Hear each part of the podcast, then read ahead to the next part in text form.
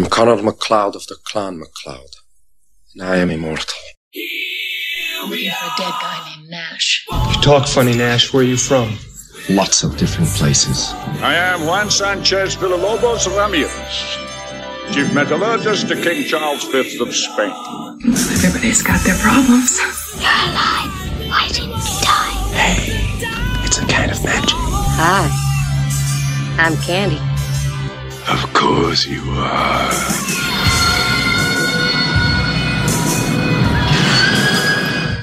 Hello, and welcome to Another Time McLeod, the only podcast, to our knowledge, dedicated to breaking down the 1986 cult classic Highlander, scene by scene. I'm Rob Wallace, and as always, I'm joined by my learned co host, Mr. Rob Daniel. And as always, it is a pleasure beyond measure to be here. And today we have a special guest, Cameron Harrison of the Green Shirt Podcast. Of course I am. Oh, you've already got the tone. You've immediately you've nailed it straight out the gate. Welcome aboard, Cameron. Well, low hanging fruit. Hey, yes, thank you so much for having me on. My uh, like 14 year old self is over the moon at being able to be on the premier minute by minute Highlander podcast. So it's an honor. That's very kind of you to say. Yeah, we didn't pay him to say that, honest. Not yet. So, talking about your 14 year old self, was that around the time that you discovered Highlander? Yeah. I, I think so. You know, I've been thinking about this a lot since starting your podcast and knowing I was coming on. And I mean, it really is just one of those movies that's always been with me. I couldn't really remember the first time I'd seen or heard of it. I figured it had, I'm pretty sure it was around the time I was getting into Queen, which would have been around the time that Wayne's World came out on video, because like almost everyone my age, I got into Queen through Wayne's World. I think we'll go with a little Bohemian Rhapsody, gentlemen. Good call.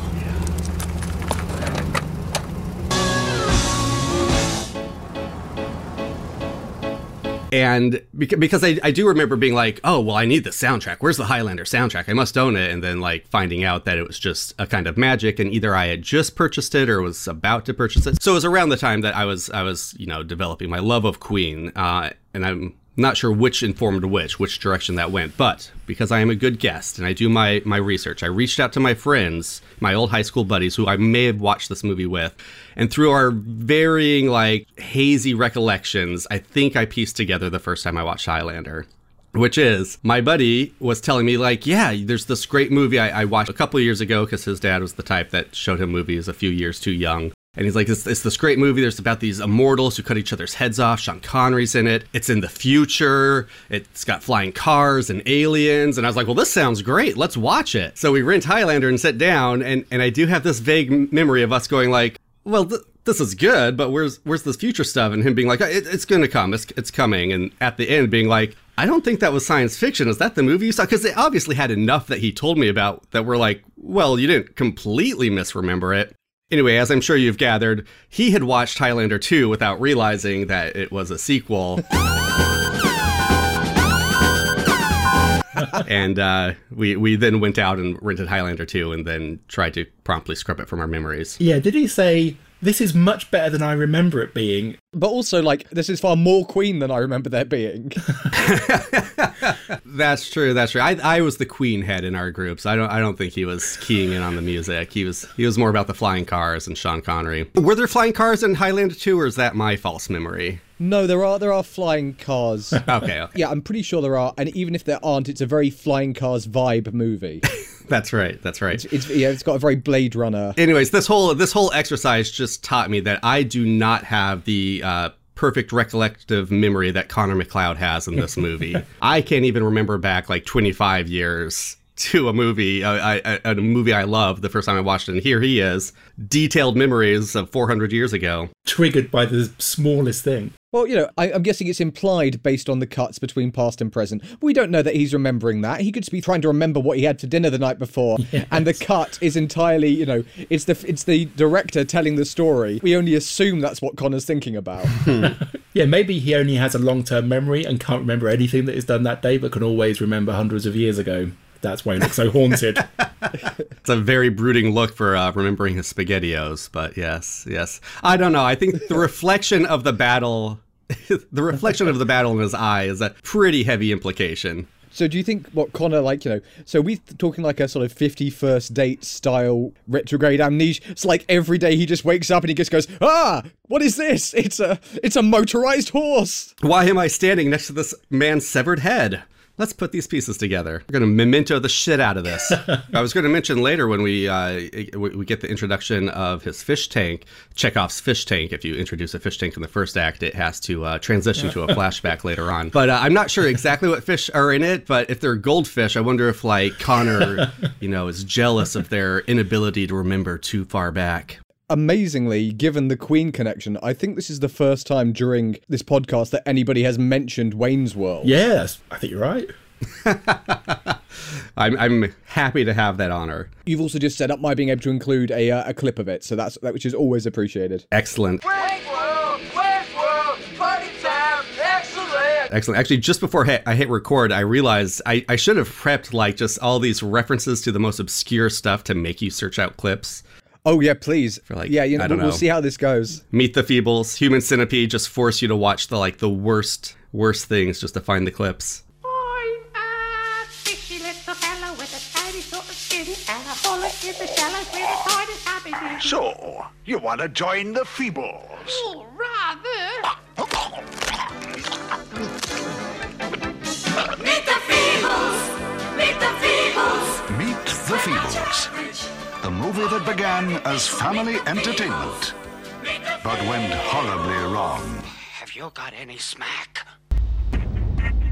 The Siamese triplet connected via the gastric system. the human centipede.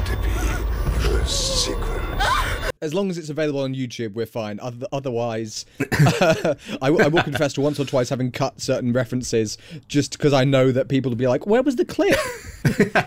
I don't know. I think you might have sown a seed there, Cameron. I think that Rob's going to have to elevate his clip game now. Ah, Well, uh, uh, if we've learnt anything from the movie Robcast, is that if you mention it again later on as part of a wider discussion, I have to keep this in. That's right. Yes.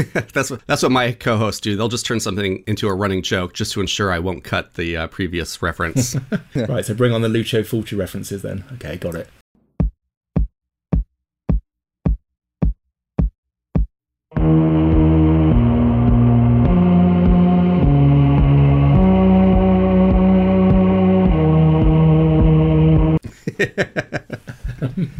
So, what did you think of Highlander? All right, so where are do we are we beginning in the Highlands or do we begin on the transition? Where exactly does this minute begin, gentlemen?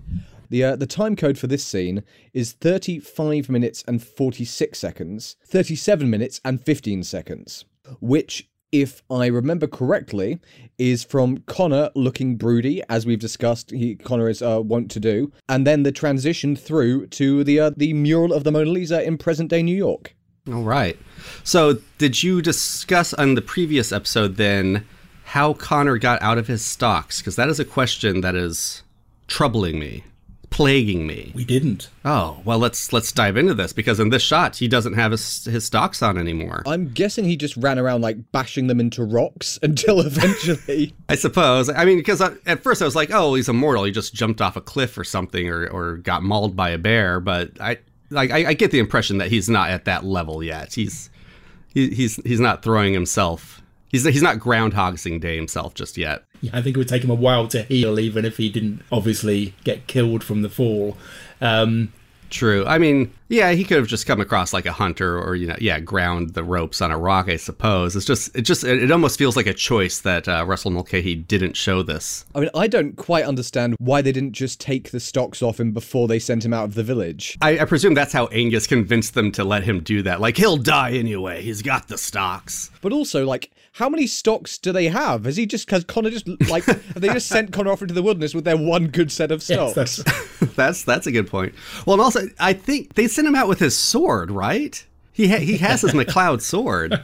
oh yeah, but he's not carrying it when he. Or is he carrying it when he's in the stocks? You can see it's either the sword or the scabbard, and I don't know if he has a scabbard for his his giant Scottish sword. Well, he uses the. Well, he'll use the sword a bit later in the film for something very very emotional and sweet. So um, yes, Mhm. so yeah, so yeah, yeah, you're right. They left him. So maybe he managed to get the sword and he positioned it between a couple of rocks and then just rubbed it against it for five months, and it took him that long to to get out. Perhaps, yeah. Perhaps, I mean, maybe he starved to death, and then his his wrist just got Uh.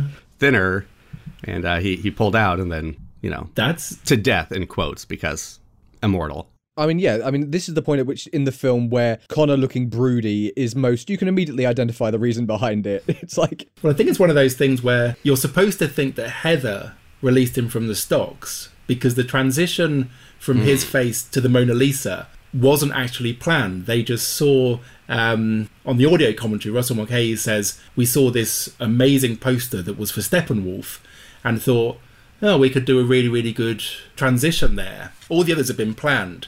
This one was kind of captured on the fly. So when they got back to London, they just built a fake rock and put Christopher Lambert against it and filmed his close up so they could use it. So it was actually one of those things that was done while they were shooting. So it kind of creates like a bit of a logic hole because if it wasn't there, then I think you'd just assume that Heather released him. Ah, I, w- I was going to ask that if it was planned because there was something about it that did make me think they maybe just discovered it. And maybe that's because I Yeah. thought maybe they wouldn't paint a giant mural on a New York building, but. Um, I do. It's a great transition, and I'll get into why I think it's so good. But it is interesting that he's facing a different way than her, and I wonder why they made that choice. Because the eyes match great, but that's all that matches. Yeah, indeed, that's right. I think maybe because you know the transitions in this are wonderful, but they're not exacting. Mhm. You know, they're not you know absolutely perfectly posed in order to get you know there is something a little bit kind of loose and free about them that I think is kind of part of how Mulcahy. I mean, not, again, not to say there isn't a precision to what he's doing, but I think he he might find that a little bit too um Two on the nose. yeah a little bit too on the nose. Yeah. I mean, because literally, yeah, his nose is pointing the opposite way. But uh, yeah, it is. It is a great transition. It's one I always forget about. I, I always remember the fish tank one, but yeah, the Mona Lisa one always gets me by surprise. And at first, I'm always like, well, that's weird going from Connor to, to Mona Lisa. Uh, you know, from his distraughtness to her smile. But it's one of those ones that you, the more you think about, the more it makes sense. Because yes, we are going from like the Dark Night of Soul, like that brooding look is probably his darkest moment in the film maybe arguably next to, to heather's death and then it goes to like that experience being uh, kicked out of his his home Can you walk? I'll bloody well walk out of here. Then go while you still can. directly leads to how he leads his life now right it, it directly informs why he puts up a mask and you know uh, has these secrets that he hides behind a coy smile and uh, so i think i think that transition with the mona lisa actually does kind of make a lot of internal logic when Yeah. you, you think about it Yeah, indeed. It's the it's the most famous painting of you're not sure what she's thinking. And throughout all of Highlander, yeah, it's like you're not entirely sure what this guy's deal is. hmm exactly That's great. it's akin to like cutting from and i don't know if any of the movies have ever done this but cutting from a shot of like young bruce wayne looking at his dead parents and cutting to batman in the cowl with the brood and being like these two events are directly connected Mm. and i think that's what this does well I'm trying to think if there's a version of if there's a live action version of Batman that has done this because you tend to go from the death of Bruce Wayne's parents into I don't know like Mhm. the title sequence. well the the original michael keaton it's all done in flashback so that one might be Yeah. So yeah, I guess maybe like a match cut between yeah okay now now you're gonna have me rewatching um all the live action batman films to try and find one where my work is done I also enjoy the the transition here because we're going from like beat up McLeod in the Highlands to beat up McLeod in New York. Like both of them in both scenes have just had a day. He does give good face for that, doesn't he? I've I've just had a day face. well he's got that as mj said in the most recent episode he's got quite a heavy brow that kind of does lend itself to to yeah Yeah, I do. Uh, you know, I kind of assumed when we see him walking here in the street uh, that you know this is this is the morning after the fight with Fasil and the interrogation and everything. I and then on a recent episode I just listened to you guys, you did make the point that we don't really know how much time has passed here. This could be a couple days later, and he just didn't go back for his sword for a few days. Yeah, say you know, as we said in the previous episode, the time scale is a little off. I mean, that's the thing when you you know when you don't see the natural progression of day into night and everything seems to be happening in real time, you assume a fairly compact time frame. But I mean, presumably this is a day later. It's not long enough for um, Brenda to have got any further in her investigation into Connor. hmm I just like to think that this this is like just the shameful walk home, like his walk of shame, right? I mean, not shame, but just just a night. He missed out on the wrestling match. She's gotten the electric orgasm. He's been interrogated, been called uh, uh, homophobic slurs, You a faggot, Nash? Why, Garfield? You cruising for a piece of ass? gotten beat up by his arch nemesis, Nice to see you again, McLeod. Nice to see you. creeped out on a girl, like Have you been following me?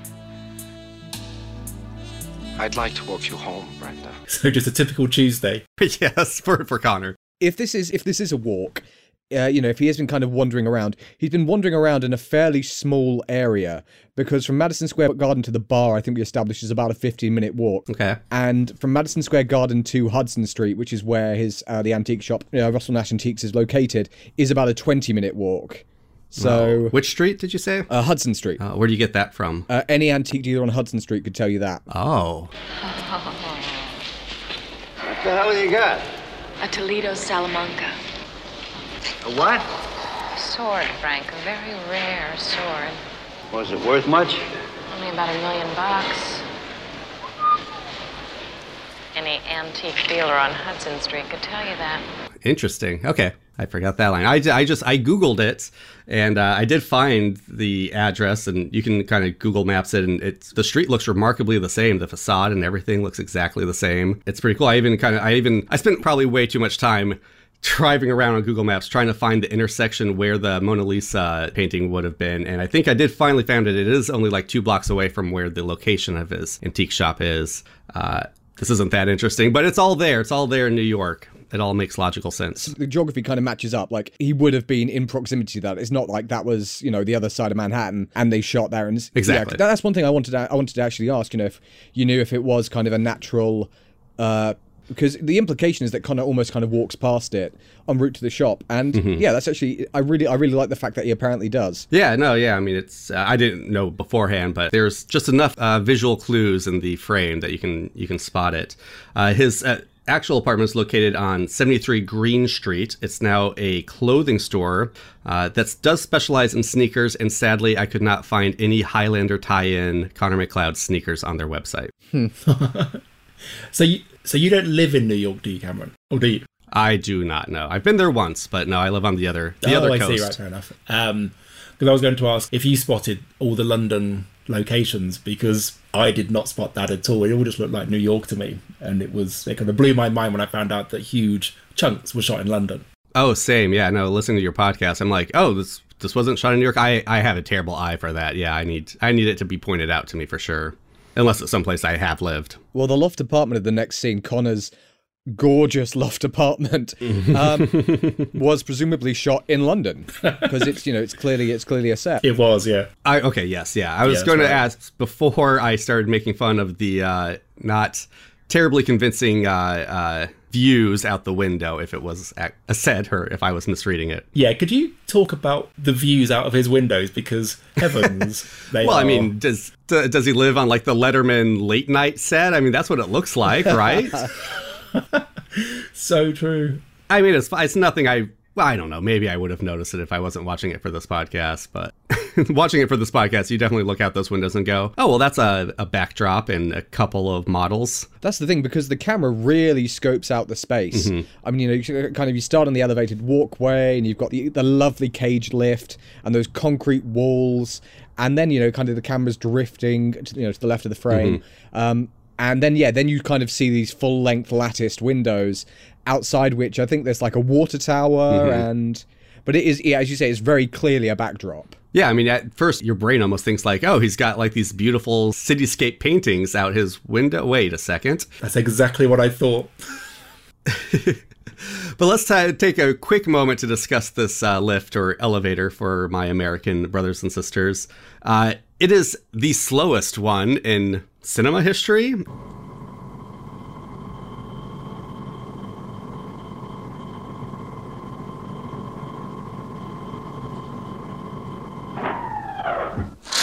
I don't know. I it, it was just only an immortal would have enough patience for that elevator. Like no mortal person with death hanging over their head is going to ride that elevator every day. No, it's and also as we've also just worked out, he's not getting his cardio in with these walks, so therefore he could really just jog up those steps. Do immortals put on weight? or is it like, or are you fixed? Are you fixed in whatever physical shape you were?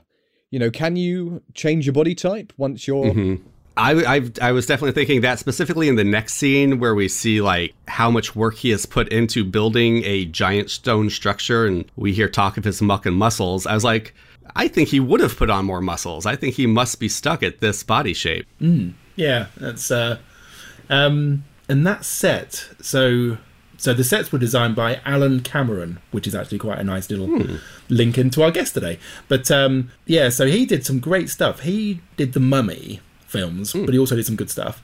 So, um, so he did Willow. Ah, Um, there we go. So did Willow, which actually MJ Smith on I think the previous episode said that the kind of Highlander kind of reminded him of Willow. So yeah, so there could be something in the set decoration there that um, I see that, yeah. or the set design.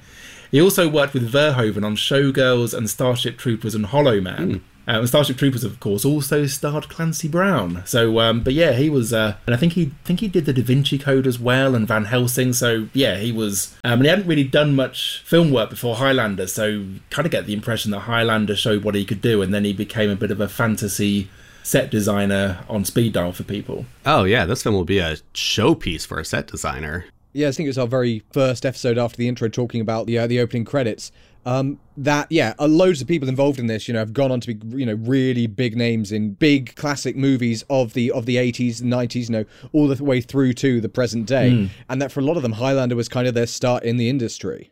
and that set is like it seems like a showcase set to show off what your set designer Mhm. can do right It's- i mean it looks amazing At the same time, I mean, this is not a singular uh, New York apartment in the films of the 80s and 90s, right? Like the the the New York apartments of those films definitely set us up for expectations of what we would be living in that reality was not ready to to meet. Uh, I mean, what what other films can you think of with like just these ridiculous apartments that you thought you would be living in when you got older? well is flashdance is that the one where she's a welder but she Oh. seems to own an entire well not even like a loft apartment but just the top floor of a building or something Yeah, yeah. The Fly, my wife mentioned. and, Oh, uh, that's one. Um, you know, there's Big is definitely uh, one that- that was fueled childhood dreams. Uh, Green Card, St. Elmo's Fire, and Flatliners. A lot of the Brat Pack movies, they all had these amazing apartments. And even like Ghostbusters, it's like, oh, sure, you want to buy this uh, old brick house uh, fire department? Absolutely, that's affordable. Hey, does this pole still work? Wow, this place is great. When can we move in? You gotta try this pole. you're absolutely right about the expectations i actually wrote that in my notes it's like this is this sort of film and also the films of john hughes where they all live in nine bedroom houses really set unrealistic expectations for where i'd be living as an adult and um, i just i just assumed that i would have a sunken lounge at some point and i've now got to the point where yeah no That's the thing adults have, right? Yeah, well, I think adulthood is accepting that you will never have a sunken lounge.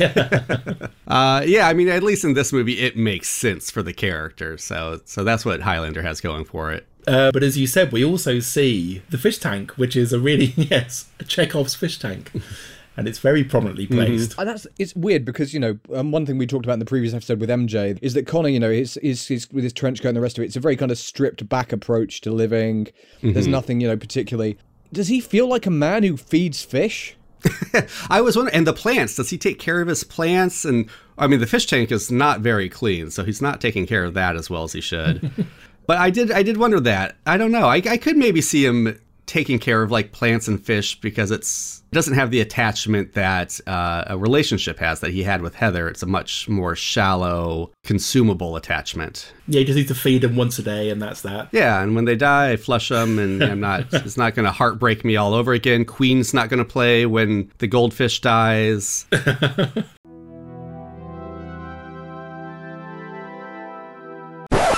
Yeah, there must be some Queen song that ties into a fish dying, but then. uh, the last albums. yeah, that's right. Uh, Apparently, he can't even afford a uh, an umbrella stand for his sword, though. I like they just leaves it leaning against the wall by the elevator.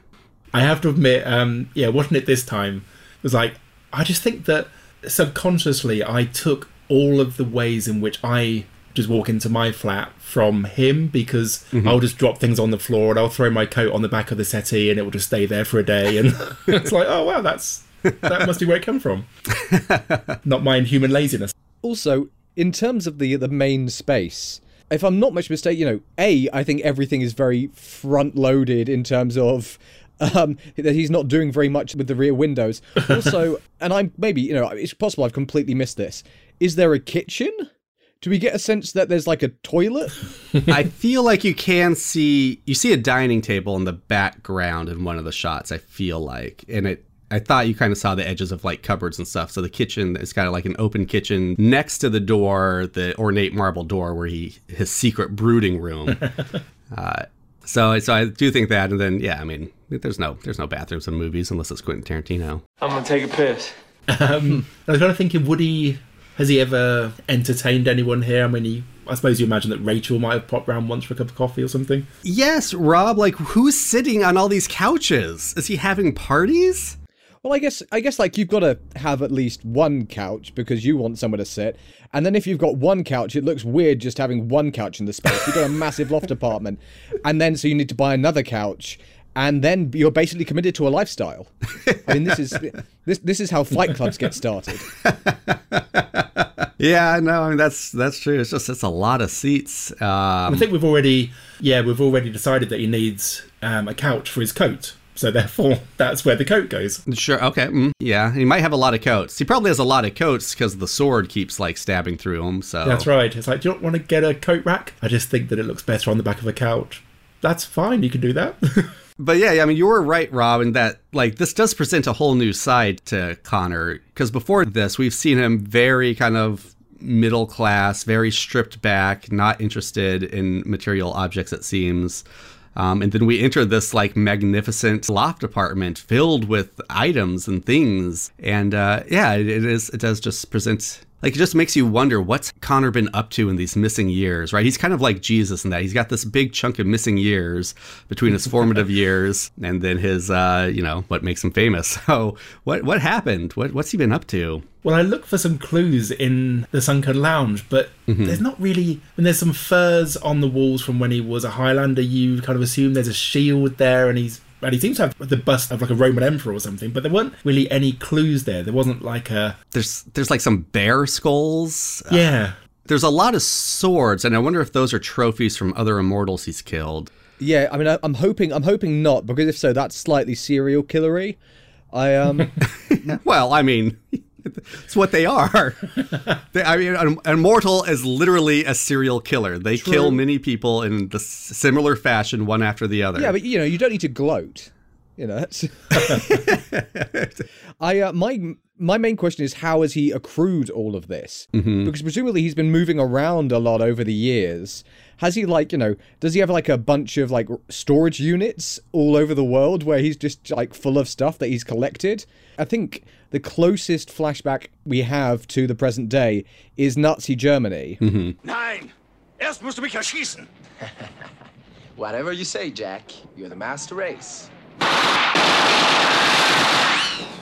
like presumably as you say it's it's interesting i think mostly figuring out where he's been in the last kind of you know 40 years since the end of the second world war hmm Well, even then, we don't know what he was doing in the war. I mean, we don't, you know, he, he liked to party in uh, whenever the duel was. That's what we know. But other than that, it's all a mystery.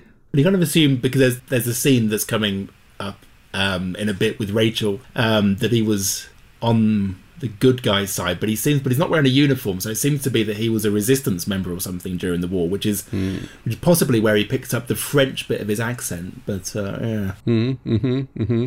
yep that, although that, that does raise the question is why he potentially I'm, I'm not going to say definitely but might have had a slight french tinge to his accent you know when he was back in medieval scotland but you know that, I, I, I, it's my tin ear i'm probably reading too much into that just a coincidence. Yeah, yeah. He had a French uh, tutor or something. Yeah, that's right.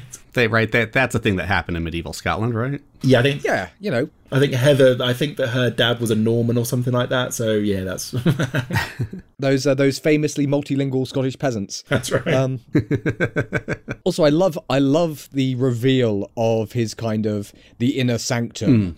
Like you know, you hear the drong and the door opens. Yeah.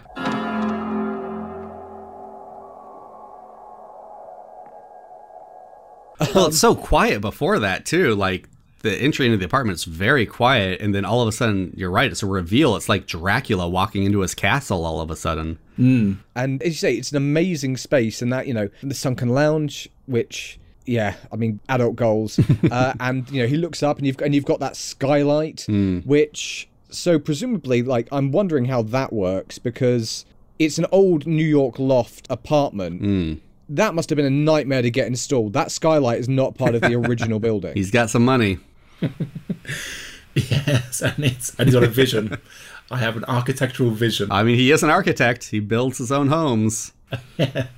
Um, well, the Sunken Lounge is interesting because it's like a mind palace, but because he's been around for hundreds of years, he's just able to keep his memories in a physical form. Um, mm-hmm. And yeah, I mean, it seems to suggest that it's the place he goes to for Sanctuary. I have to admit, I've never seen what other flashbacks have been from that set. So, so going forwards, I will because the first flashback that he has from the Sunken Lounge is with yeah the love of his life. So it seems to be quite mm-hmm. yeah a place where he goes to to uh, to remember the important things. Yeah, I mean, what do you, what do you think his where's his mindset at in this scene? Like he's just been through a lot. Why? What do you think he is brooding about? I mean, you know, we kind of talked about it. We it's implied that he comes here to think about Heather. Hi, and Dale. Do you want it? Aye, right now.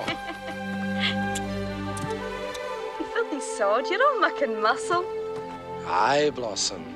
The way you like it. I think maybe he's thinking about Heather, or he's thinking about, you know, the most important woman Mm-hmm. in his life, because obviously he's just had this encounter with Brenda. Who in the name of God was that?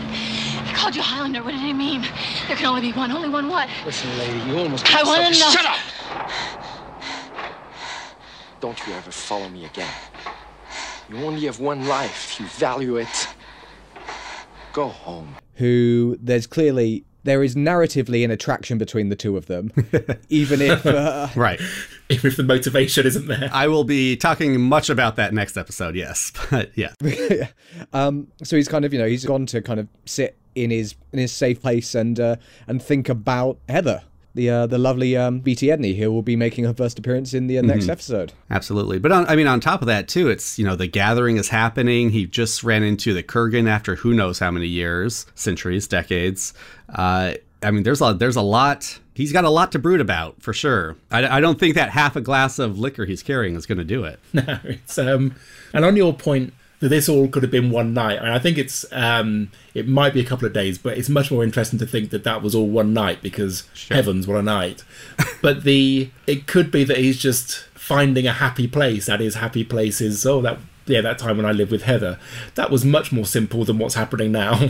so I'll just think about that for a bit. Mm-hmm. It's like a rerun. It does seem to imply that was like, yeah, his his last truly happy moment. I mean, the scene does kind of just again just gives you a peek into who Connor is as a character because I do get this impression like like I think it's pretty heavily implied that he doesn't really love being an immortal. He doesn't really love this competition he's part of. In fact, the only reason he really seems driven to win it is to keep the Kurgan from winning it. Mm. I would hazard to theorize. Um, yeah. The Kurgan, he is the strongest of all the immortals. He is the perfect warrior. If he wins the prize, mortal man would suffer an eternity of darkness. And so I wonder, like, has he, you know, I mean, how how involved has he been? How many immortals has he faced and fought? It kind of also seems to imply a lot because he's good and can make it to the end. But it's interesting that he seems to have made his life here in New York. Like, it definitely implies he's been here for a while. Uh, I mean, I think maybe Brenda even says as much later when she's discovering his identity. So what you got here, Brenda, is a guy who's been creeping around since at least 1700, pretending to croak every once in a while, leaving all his goods to kids who've been corpses for years, and assuming their identities. he's establishing himself here in New York, and then this just happens to be where the gathering occurs. Like, I almost get the sense he's running from the gathering, and the gathering was like, nah, I'm coming to you. So actually, I've just yeah okay, I've I've just opened the Connor MacLeod wiki Uh, and it's yeah, obviously over the uh, the years through various uh, other you know other sort of multimedia um, comics and um, the TV series, they've fleshed out his uh, his his history a lot more. Um, and his future. and his future, indeed. Although, no, that wasn't an explicit reference, so I don't need to use the siren again. I think we're all right. Oh no, no, I, I made enough explicit references in the beginning. That's that's. yeah. Um. So yeah, I think he he arrived in America in the 1770s, and I'm assuming that was pretty much his home base. Oh, and and actually, the wiki does say that he uh in 1943, when World War II broke out, he fought as a partisan in France. Yeah, so he must have left. Yeah, so we left the states for a bit to go over to Europe, and then and then went back. Oh, it's, a, it's interesting that he went over as a partisan rather than as a soldier, because as we've seen, he seems to be uh, you know, very good at keeping up with all of his documentation. So he wouldn't have had any trouble getting papers. So, but anyway, um, what is a partisan? like a resistance fighter. Okay. I think it's probably easier to keep your head down as an immortal because you're kind of there in a kind of guerrilla capacity. So it's much easier for you to kind of run around with, you know, your sword than it is being ensconced on the battlefield and you've just been shot and you come back to life and you're in the uh, you know you're in the medical tent i think it's, it's probably an easier way to avoid questions What's the matter, Dougal? You, talking and breathing, and last night all but a corpse. How did you manage that, Connor MacLeod? Well, can you see Connor or any immortal in like boot camp and taking orders and yeah, there is that, I suppose. but he quickly rise up to captain or something. I mean, he will go through the ranks Sure, very yeah. quickly. He's a leader of men. yeah, he is good at falsifying papers. He could just walk in as a captain. Yeah, yeah, he could do. Yeah, that's right. It says here you're president. Okay. Um, I mean, I almost wonder if, like, uh, you know, if maybe he was just disinterested in all mortal politics and, like, you know, was driven there. It, it seems like like the immortals are kind of drawn together at certain points, and so maybe he was drawn. I'm envisioning like this cool battle between immortals in the midst of World War II, and that just kind of happened to plop him down in the Mm. middle of this battlefield. yeah, indeed. Because the Kurgan, you think, would be very much on the on the Nazi side, Mm. um, and would say, "Yeah, you can be my army." Or just a war profiteer in general. Yeah, Yeah. yeah, yeah, absolutely. Has Clancy Brown ever played a Nazi? Well, it's um, he he plays like a kind of a Nazi proxy in Starship Troopers. Sure, yeah, yeah, that's true. And I mean, Mr. Krabs. SpongeBob, du würdest keinen einzigen Tag in der Wildnis überleben. Hier ist dein natürlicher Lebensraum. Yeah, yes, there was always something about him that I never trusted. But uh, but I like your theory that this is that he's running from the gathering, and because he's obviously like a main player, it's kind of chasing him. That's mm-hmm. that's really interesting. Remember, Fasil, wait. MacLeod.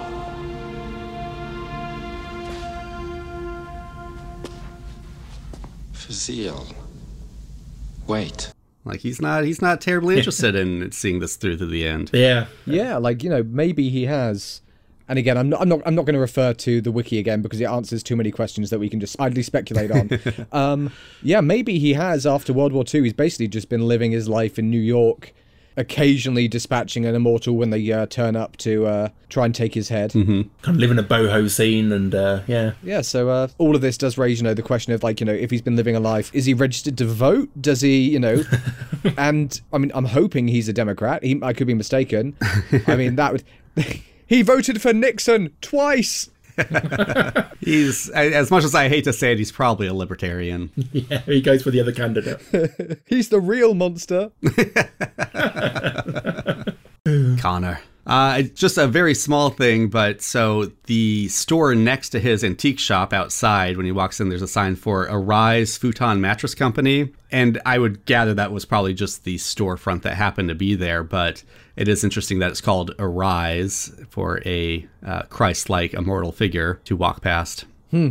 Yeah, absolutely. It's a little uh, serendipitous mise en scène there. Well, actually, that ties into what we were talking about. I think it was on the previous episode with MJ Smith when there are lots of Christ parallels in this film, and there's because MJ said that when he gets first stabbed by the Kurgan, he's kind of skewered on his left side, which is obviously where they stabbed Jesus to make sure he was dead. Oh, good call. And and when he's in the stocks, he's in a cruciform, and the whole scene when he's being drummed out of the village is you know very much like the walk to Golgotha, and uh, so it could be, yeah. I mean, it, but it could be one of those things where it's like we're going to make sure that people see the name of that shop because it's just a bit of um, fortuitous naming that we can yeah you know, link into. Well, I mean, I had to freeze frame it and get real close to my TV to see it, but okay, right. I have to say I didn't see but it. there. It's- yeah. That's a good spot though.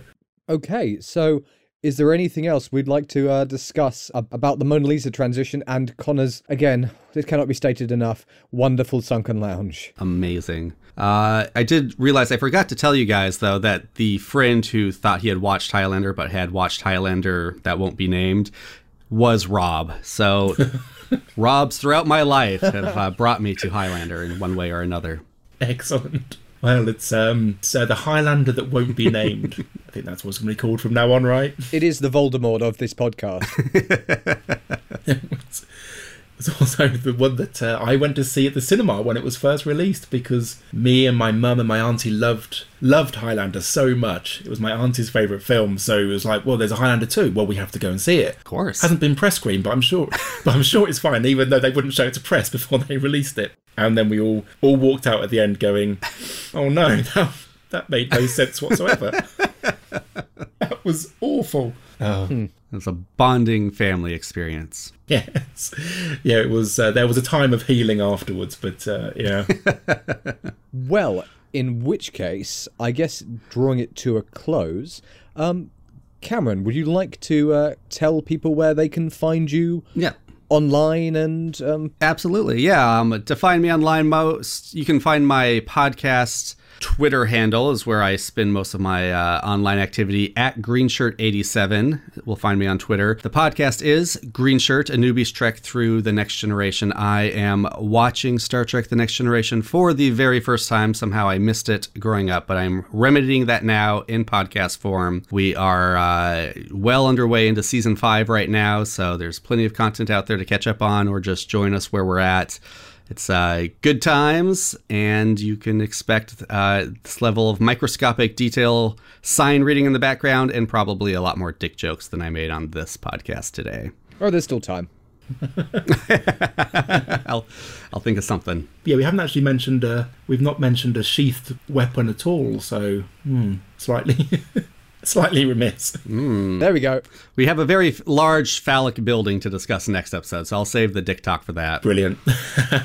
and uh, Mr. Daniel. Yep, yep. You can find me on Twitter at rob underscore a underscore Daniel. Uh, you can find my writing at electric dash shadows.com or filmstories.co.uk or lovehorror.co.uk, I think it is.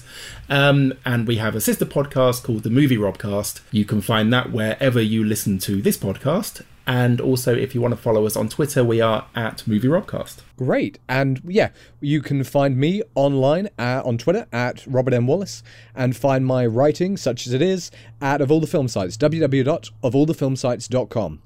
Well, Cameron, thank you very much for joining this episode, and I'm very glad to say that you're uh, you're sticking around uh, for next week as well. You better believe it. Can't get rid of me that easy. Oh yeah. Well, until then, all that's left to say is. McCloud, McLeod, McLeod, McCloud.